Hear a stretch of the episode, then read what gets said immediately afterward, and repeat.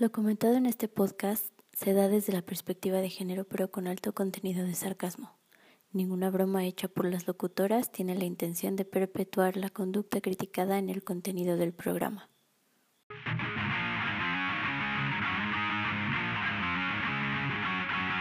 Salud, sociedad, actualidad, el morbo. ¿Qué opinamos? Morado B te guiará al diálogo. Y si no, que se armen los pedos. Dos puntos de vista. Dos féminas. Esto es Morado B con Eli Soto y Silvia Cardoso. Comenzamos.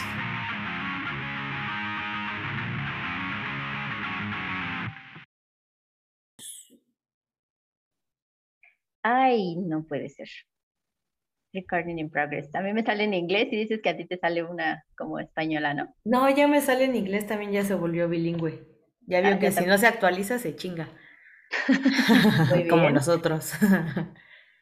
Pues bienvenidos, bienvenidas, bienvenides una vez más a este su programa Morado B, que los guiará al diálogo. Desde el norte los saluda, desde el norte de la CDMX, una servilleta, Silvia Cardoso, y desde el sur, mi compa, amiga, crush. Hola, saludos. Saludos en este jueves de hueva, Eli Soto, para servirle a usted. A mucha honra. Como María Mercedes, güey, como María Mercedes. Sí la entendiste. Muy bien. Pues hoy vamos a tratar un tema un poco que yo creo que muchos nos vamos a sentir identificados con las crisis de la edad, ¿no? No sé ustedes, pero yo últimamente cada que cumplo años, como que cuando rebase los 30, fue así como valió servilleta. Acá mi compa todavía no llega a esa edad, pero no, ya, pero sí he tenido mis buenas crisis, güey. O sea, sí dan. Desde los 23 me quedé así de, no mames, ya tengo 23. Entonces, qué cabrón. Sí. Bueno, a ver, Eli, tú traías una definición como de crisis, para empezar, digo, como por lo básico. Sí, claro. Para dar un poco de contexto, pues, el tema de hoy es las crisis de la edad y vamos a definir de una manera muy concreta la crisis como un periodo de estrés muy fuerte que viven las personas. Vamos a hablar únicamente de personas. Derivado de una ruptura de una dinámica continua, ¿no? Y la respuesta que se da a esta ruptura. Hay dos tipos de crisis en el ciclo vital de la familia. Una es la normativa, que es algo que se espera dentro de los ciclos vitales, y la segunda es la paranormativa, que son crisis que de repente se presentan y que normalmente provienen de factores externos y que nos llegan así de la nada. Por ejemplo, el alcoholismo, las enfermedades, divorcios, o sea, como lo que no se espera tanto. Y es importante decir que la duración de las crisis es un factor que tenemos que observar muy bien, porque cuando una crisis se prolonga, los mecanismos de adaptación de la persona tienden a volverse más frágiles. Entonces, todos estos elementos que les menciono, hay que tenerlos en consideración para posteriormente lo que vamos a ver sobre las crisis de la edad. Ahora sí, el micrófono es todo tuyo. Gracias Joaquín. Pues, qué cuate, ¿no? Con chiquilladas, güey. No manches, esa silla está muy antaña. Muy old, ¿verdad? Sí. Ay, pero güey, o sea, chiquilladas. Y luego... Bueno, ¿qué estaba? Ah, sí. Bueno, acerca de las etapas del desarrollo precisamente de las personas, las etapas del desarrollo humano, nos encontramos que atravesamos desde la gestación hasta que colgamos los... Hasta que chiras pelas. Uh-huh. Hasta que chiras pelas, ajá. Entonces... aún no se tiene bien definido y es una de las causantes por las que todavía está este debate tan al rojo vivo, ¿no? ¿En qué momento empieza un ser humano a ser un ser humano, como lo conocemos? Sí, sí, como lo conocemos ya físicamente, ¿no? Sí, que si el embrión ya paga renta y que no, ajá, y que se sabe que la tabla del 9 al revés. Que si ya cotiza el Infonavit, exactamente, ajá, ¿no? Sí. Entonces tenemos esta teoría acerca de que la vida desde la concepción y que ya sienten y que vale mi piernita, ¿no?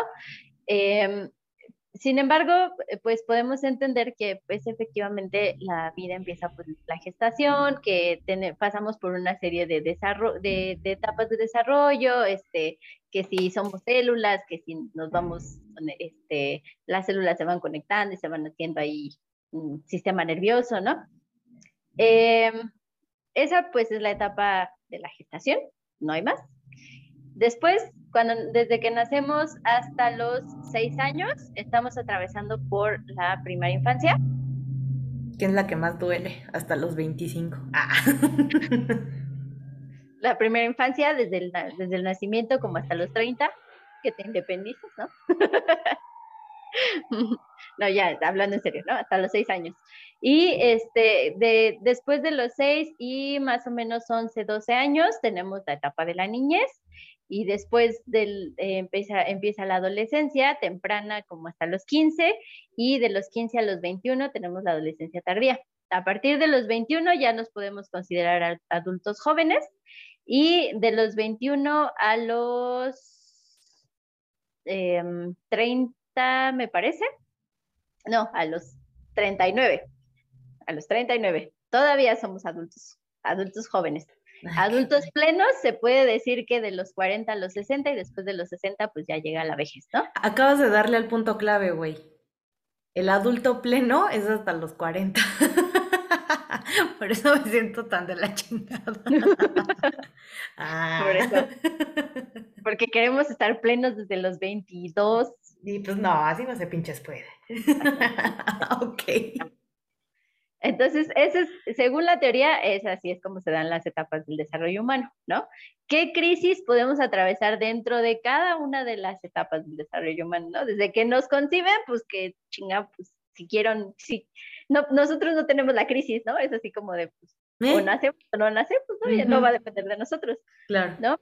En la niñez, pues estos problemas... que se presentan a la hora de querer expresarnos, nuestra falta de habilidades socioemocionales, cognitivas, etcétera, ¿no? Para poder decirle al mundo cuáles son nuestras necesidades, a eso podríamos llamar desde cierto modo crisis, ¿no? Uh-huh.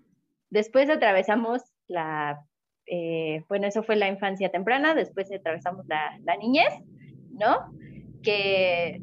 pues a lo mejor por eso muchos dicen que son como las etapas más felices de su vida, porque pues se recuerdan así como jugando, como que no hay tanto pedo, ¿no? Sin pagarle al SAT nada, güey. Sin pagarle al SAT, sin cotizar. Sin deberle a Copel, sí. Nada, de 0 pedos, ¿no? Creo que nuestro pedo más grande es que le metas el frutzi a la bicicleta y no suene como motocicleta. Eso sí es grave. Aunque tu mamá no te vea cuando algo te sale bien. Así, mira, mamá, mira. Y cuando te ves, no te sale. O que no alcances a esquivar la chancla. Sí, también. Esos son momentos de crisis. Sí, o que no te den más tiempo. Ahorita ya en las nuevas infancias, pues ya un poco más pegadas a la tecnología, pues tiene que ver con tiempos de videojuegos y esas cosas, ¿no? Bueno, luego llegas a la adolescencia y ahí empiezan todos los pedos. Sí, por completo, porque están enfocados a la identidad y porque existe un incremento de la independencia. Entonces, el niño también ya no quiere ser visto como niño, no quiere que lo traten como niño, y es por esto que comienza a tener un comportamiento chocante, constante, acompañado de cambios de humor, de comportamientos poco razonables, ya sabes, mucho drama. Entonces aquí creo que es cuando se presenta ya el verdadero martillo de Thor, güey, ¿no? Y como ching. Aquí es donde vemos qué tan desarrolladas tenemos nuestras habilidades socioemocionales, ¿no? Para que precisamente esas cosas que parece que son dramas, las podamos expresar de manera asertiva y no hacer más drama. Y como dicen por ahí, uy, las hormonas están a todo lo que dan. hablando de crisis con las que te puedes atravesar cuando eres adolescente, ¿no? Los comentarios de ese tipo, así de, ya eres una señorita. Sí, también. Ah, sí, también. Alcanzas el timbre. Güey, yo tengo 29 y sigo sin alcanzar cosas. Pero no alcanzo las servituallas que están hacia la lata. Sí, güey. Pero bueno, en fin, continúa. Y pues sí, digo, básicamente los rollos hormonales con los que empiezas a lidiar, y ustedes han atravesado por esta parte de la adolescencia, ¿no? O sea, sabemos que nuestras crisis van mucho en función de la propia autoestima, de la propia aceptación social, de que si precisamente quieres tener independencia, pero pues sigue siendo un morrito, o sea, no hay forma, ¿no? Ay, es muy clebajoso, ajá. Tú ya quieres acá ser el adulto independiente con los gustos dementes, ¿no? Así, entonces no sé, ¿qué más, Eli, nos puedes decir de la adolescencia? Pues es que, fíjate que dependiendo de la sociedad a la que pertenece el sujeto, sus crisis se van a definir como evolución, es decir, que conforme las sociedades estipulan los roles y funciones de las personas, de acuerdo a la edad, ¿no? O sea, por ejemplo, en la adolescencia te tiene que pasar esto, en la adultez te tiene que pasar esto. Notaremos si una persona sufre o no de crisis, o sea, dentro de la sociedad en la que vivimos, ¿no?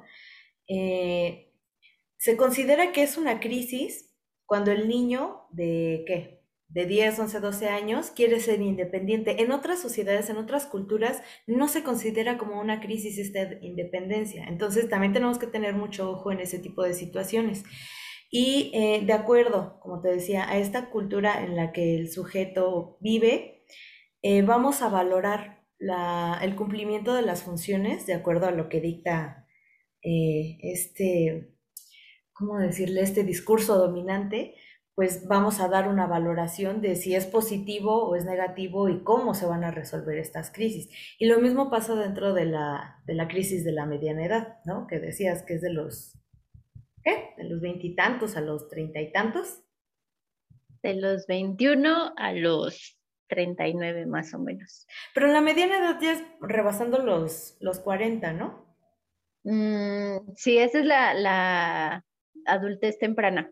Okay. Y ya después ya hablamos de mediana edad, que es cuando llega la famosa crisis de los 40, que realmente creo que estas crisis de la edad, más allá de ser crisis de la edad, son como crisis existenciales, ¿no? Uh-huh.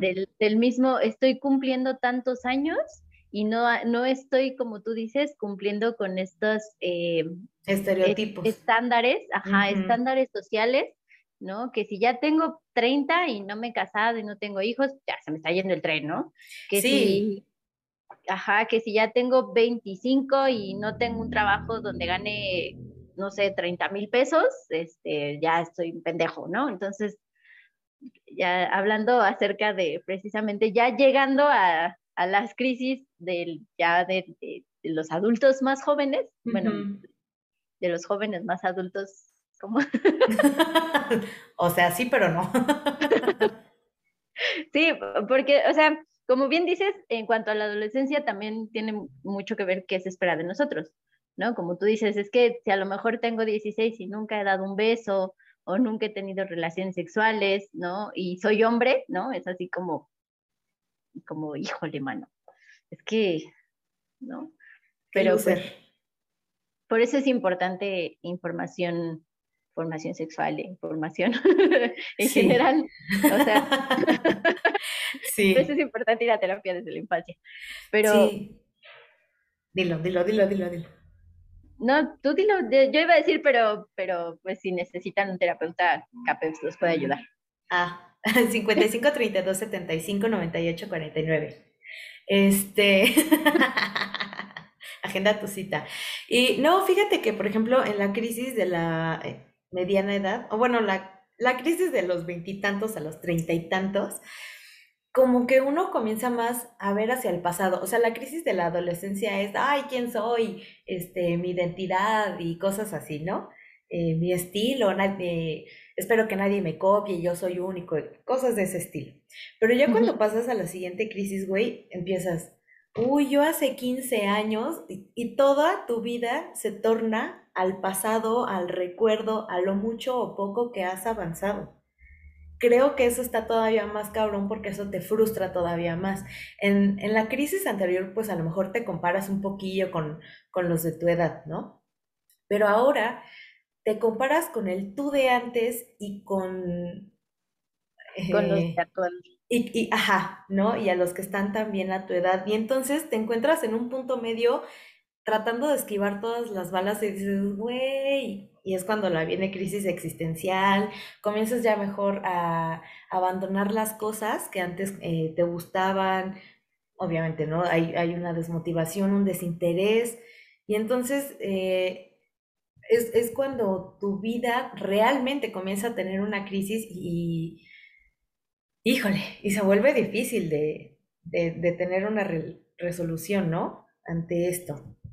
Sí, la verdad es que siendo, o sea, todas las etapas y todas las crisis pues son importantes, ¿no? Son un momento de reflexión y de evolución, involución o sea, a final de cuentas, y si son crisis, muchas veces duelen, ¿no? Uh-huh. Y todas duelen un buen, desde que estás morrillo en la adolescencia y sabes qué pedo con tu vida hasta que estás ya... por colgar los tenis, ¿no? Ajá. Entonces, todas las etapas duelen a su manera, pero sí, cuando llegas a esta parte de la adultez y te topas con el ti mismo de años atrás y dices, chale, esto era lo que yo quería, ¿no? Y te replanteas y te pones a recordar, yo cuando estaba adolescente quería ser, o yo me acuerdo que cuando era niña quería ser, y sobre todo, aparte no ayuda a encontrarte con estas publicaciones en Facebook que te dicen, si te encontraras con tu niño, ¿qué le dirías, no? Así de, ¿crees que tu niño estaría decepcionado de ti o estaría orgulloso, no? Sí. Híjole. Sí, yo por ejemplo muchas veces me he cuestionado, o no, más bien he recordado así de, güey, yo antes era bien alegre, yo antes era bien relax, y ahora soy una amargada, y ahora, o sea, y ahora todo es negativo. Entonces, esa comparación. Sí, también esto, ¿sabes? Que nos han hecho sentir que la edad y que crecer es malo, ¿no? Justamente me topé hace rato con un comentario de un tipo, no me lo dijeron a mí, ¿no? Pero igual te encabronaste. Pero igual me encabroné, por supuesto, ¿no? Que decía, no, es que aparte fue a una amiga, o sea, fue así como de, y fue así de, conozco chavas más jóvenes y más maduras y más, y menos arrogantes y más inteligentes, ¿eh? Así como. Y ella fue así de, más jóvenes, güey, más jóvenes, y yo así de, es que ¿quién chingados le dijo que crecer estaba mal, no? Y que ser joven era como una virtud, a ver, o sea, somos seres humanos y creo que todos tenemos, o sea, tener poquitos años y tener muchos años tiene como sus pros y sus contras, ¿no?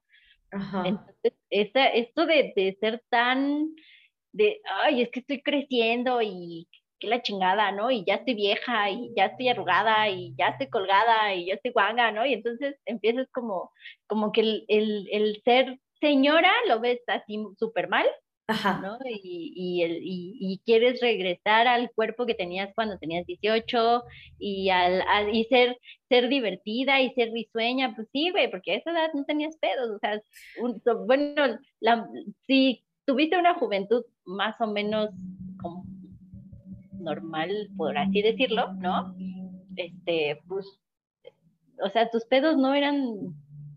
Sí, ni tantito cercanos a lo que tienes ahorita, güey. O sea, en definitiva, las experiencias te van moldeando muy, muy cabrón. Y sí, no te puedes comparar con la persona que eras antes, con tu versión de hace 15 años, güey. O sea, es que es ilógico, pero pasa.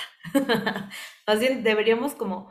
No deberíamos como una obligación, sino que utilizar como una herramienta esto de pensar, a ver, güey, no eres la misma persona ni siquiera la misma persona de hace 2 años. O sea, aunque te sientas igual, uh-huh, en definitiva te han pasado cosas en 2 años que ya, güey, te hicieron cambiar algunas cosas. Entonces, sí, como que cuando nos estamos planteando es que yo antes era decir, bueno, sí, pero antes no te pasaba esto, sí, pero antes, ¿no? Lo tenemos muy racionalizado, pero al rato en el espejo así de, chale, yo me acuerdo cuando pesaba 45 kilos, ¿no? No, güey, ves tus senos, voy a enfocar la cámara, ¿no? Que ves tus senos, levantas y los pechos se te ven más arriba, así, de 15, de 29, de 15, de 29. No, cierto. 29. Qué buen ejercicio, güey.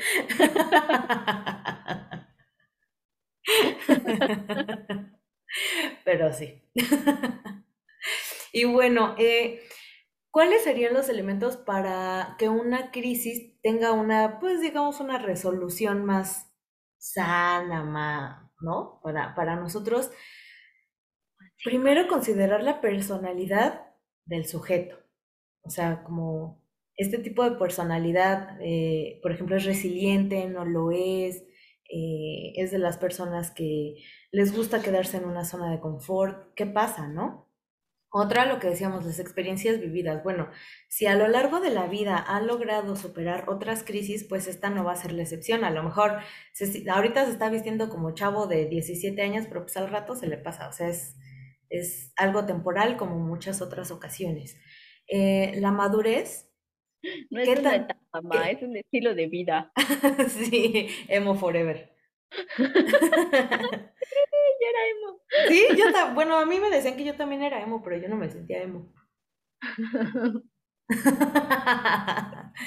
Está bien. La madurez, ¿no? Que obviamente nos va a dar estas... Bueno, nos va a dar estas herramientas para atravesar por las crisis, la flexibilidad, nuestro pensamiento, qué tan flexible es, ¿no? Se me quedó ahí todo atorado. Si nuestro pensamiento es totalmente rígido, de no, aquí me voy a quedar y de aquí no me voy a mover, o decir, bueno, pues al rato se me pasa, no hay bronca. Pautas culturales, lo que ya mencionaba, y también considerar si los cambios que estamos teniendo en esta crisis de la edad, de la mediana edad, ¿son radicales o no? Hay personas que cuando tienen este tipo de crisis, por ejemplo, soy ingeniero y estoy atravesando por la crisis de la mediana edad, entonces ahora me voy a volver skater. Pues, totalmente radical, güey. Renuncio a mi trabajo, renuncio a todo, me vale madres y yo quiero ser skater. Y dices, bueno, sí, pero... ¿cuándo vas a regresar? A lo mejor no a lo que tenías antes, pero... ¿no? Como recuperar, uh-huh, tu camino o algo. Oye, ¿tú crees que ahí haya una depresión profunda de por medio? Pues, de acuerdo con las investigaciones que se han tenido, sí puede haber una depresión profunda y es lo que lo hace no retornable. O sea, hay un punto en el que ya la persona se quedó estancada. Bueno, lo voy a decir así, ¿no? De manera muy, muy coloquial y muy bruta, a lo bruto, las personas se quedan estancadas dentro de esta depresión y es cuando ya no pueden salir de esta crisis. Por eso decía que estos elementos son importantes a considerar para que haya una resolución. ¿Cómo ves? Muy bien, muy bien. Bueno, no. ¿Tú crees que no hay depresión de por medio? No, sí, por supuesto. De hecho, yo creo que como la razón, o sea, puede que a todos nos den crisis de la edad, pero si ya traemos arrastrando una depresión no trabajada, por supuesto que nos va a pegar durísimo y nos va a pegar a ese grado de decir, ¿sabes qué? Ya no quiero ser godín, ahora voy a ser cantante, ¿no? Entonces, así como, sí, de pronto puede pegar muy duro cuando ya traemos esta depresión ya de varios años, ¿no? Sí, y es que en definitiva las crisis, hablando de esta etapa de la vida, ¿no? De cuando eres un adulto, tienden pues ciertos síntomas que son totalmente semejantes a los de una depresión. O sea, no te sientes satisfecho, sientes que algo te falta, sientes un vacío en tu interior, tienes a lo mejor ansiedad, ganas de escapar, de no regresar a donde siempre estás, lo que yo decía, ¿no? De la ruptura de la dinámica constante, y tampoco sientes una estabilidad emocional ni una felicidad, ¿no? Así como que te brote de repente, como normalmente se podría dar. Entonces sí, claro, en definitiva es parte de, pues, de una serie de sintomatología de la depresión. Entonces pues, hay que trabajarlo muy cabrón. O sea, tampoco es como que se te quite de la noche a la mañana y digas, ya tengo otra vez 45, no pasa nada. No, güey. Ayer tenía 20, hoy tengo 45, pues no. Sí. También yo creo que la rutina, ¿no? Es algo que te pega así bien cabrón. O sea, no es que sea mala la rutina, creo que las rutinas son buenas y te ayudan como a generar cierta estabilidad y bases. Después de unos años es probable que también por ahí haya algo. Digo, también si no nos enseñaron a ser personas muy estables, muy constantes, es la palabra que quiero buscar, ¿no? Cuando te topas con esta vida de adulto donde siempre tiene que ser lo mismo, pues efectivamente te puedes topar con este tipo de crisis. Sí, ¿no? El doctor psiquiatra José Luis González de Riviera y Revuelta, ay güey, yo sí quiero un nombre así, kilométrico, dice que podemos entender las crisis como una experiencia puntual que fuerza al individuo a reconsiderar en un plazo breve de tiempo, ahí está, breve, ¿no? Un plazo breve de tiempo, el sentido de su vida. Palabra clave. De ahí el riesgo y la potencialidad creativa de las crisis, porque a veces cuando tenemos esta crisis, ya en la edad adulta, puede ser completamente positivo. O sea, si dices, bueno, ya hago un cambio radical, pero me llena, me siento mejor con este cambio que hice. Pero porque tuve los elementos para poder hacerlo. Entonces, no las crisis siempre son negativas, son algo negativo, nos hablan a veces de una evolución, de un cambio totalmente, pero, híjole, creo que en la mayoría de la población las crisis simplemente pasan y ya, ¿no? O sea, como que no trabajamos en ello. Sí, aparte la misma necesidad, sobre todo porque tercer mundo, ¿no? Uh-huh. La misma necesidad nos hace, pues, no tomar esas decisiones como tan, porque al final de cuentas sí estamos conscientes. O sea, esa crisis, que eso de que quieres dejar de ser godín y volverme skater, eso casi no pasa en México. O sea, no, pues, ¿con qué te alimentas, güey? Televisión, güey. Esas son crisis de la televisión. O sea, aquí en México y en la vida real, en el tercer mundo, no puedes hacer eso, ¿no? Entonces, pasas esa crisis como, pues, con depresión, ¿no? Como lidiando con otras cosas. A lo mejor lo más, como, lo que más se da, ¿no? Es cuando pasas a tener una segunda pareja, o una infidelidad, o una pareja más joven, ¿no? Uh-huh. Eso sí se da mucho, ¿no? Sí, porque claro, al final de cuentas las relaciones sentimentales las valoramos diferente. Lo que tenemos así, que no nos puede faltar siempre, pues es el dinero. Entonces, por eso no muchas veces no pasamos por esto de voy a dejar mi trabajo, pero ajá, sí lo pasamos como en depresión y haciendo a lo mejor otras cosas. Muchos igual se orillan en el alcohol, ¿no? Se arriman al alcoholismo, o, pues punto que no a las drogas, pero sí al consumo de alguna otra sustancia, ¿no? Sí. O se meten a retiros espirituales y esas. Que el reiki, no es cierto. Si alguien lo practica, I'm sorry for you, bebé. Lo siento, pero no lo siento. Es broma, pero no es broma. Bueno, pues, ¿algo más que quieras agregar para finalizar este episodio? Pues, yo lo único que les aconsejaría es que, pues, si estamos atravesando por una crisis, lo mejor siempre es buscar ayuda. Buscar ayuda de un profesional de la salud mental. No de un coach, no de un retiro espiritual, no de la religión, de preferencia de un psicólogo. Ok, sí. Yo diría, para finalizar, algo muy, muy similar, la comunicación de, sobre todo asertiva, del yo, a mí me gustaría, yo desearía, ojalá se pudiese, ¿no? Y para ver las opciones que tenemos, qué es viable, cómo podemos encontrar una salida a este posible vacío que tenemos y pues hacerlo. Digo, si no nos chingamos a nadie en el camino, qué chido, sería lo más recomendable, pero pues sí, tratar de comunicarlo a alguien.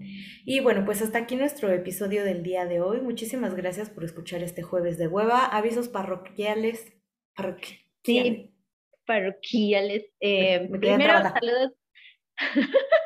Saludos al compa Pandamonium, al padrino, que ya está por recibir su certificado de bachillerato que tanto ha esperado. ¡Qué chido! ¡Felicidades! A ver si así ya se cultiva más. Oye, ya vamos a cumplir un año. Sí, es cierto, ya. No sé si ya lo vamos a cumplir o ya lo cumplimos. Ay. Por esas fechas, ¿no? Porque empezamos el 8 de marzo. Digo, para el 8 de marzo ya estábamos, porque hicimos el especial de feminismo todo marzo. Güey, entonces ya cumplimos un año hoy. ¡Ay, felicidades! Oh, no te compré nada. Ay, ni yo aquí, pero te puedo dar este dibujo de un pato que hizo Daniela. Ah, sí, los dibujos de los niños sí los aprecio mucho. Bueno, no, los dibujos de todos. Bueno. Sí, y pues aprovechando también que pues ya estamos cumpliendo un año. Ha sido un año en los que hemos pasado por muchas situaciones y muchos cambios, ¿no? No, pero es sentimental, me voy a llorar. No, digo, básicamente como para informarles que pues sí, efectivamente ya estamos como atravesando como por situaciones diferentes a las que, con las que empezamos, nuestras situaciones distintas, tanto laboral como en tiempo, en todo.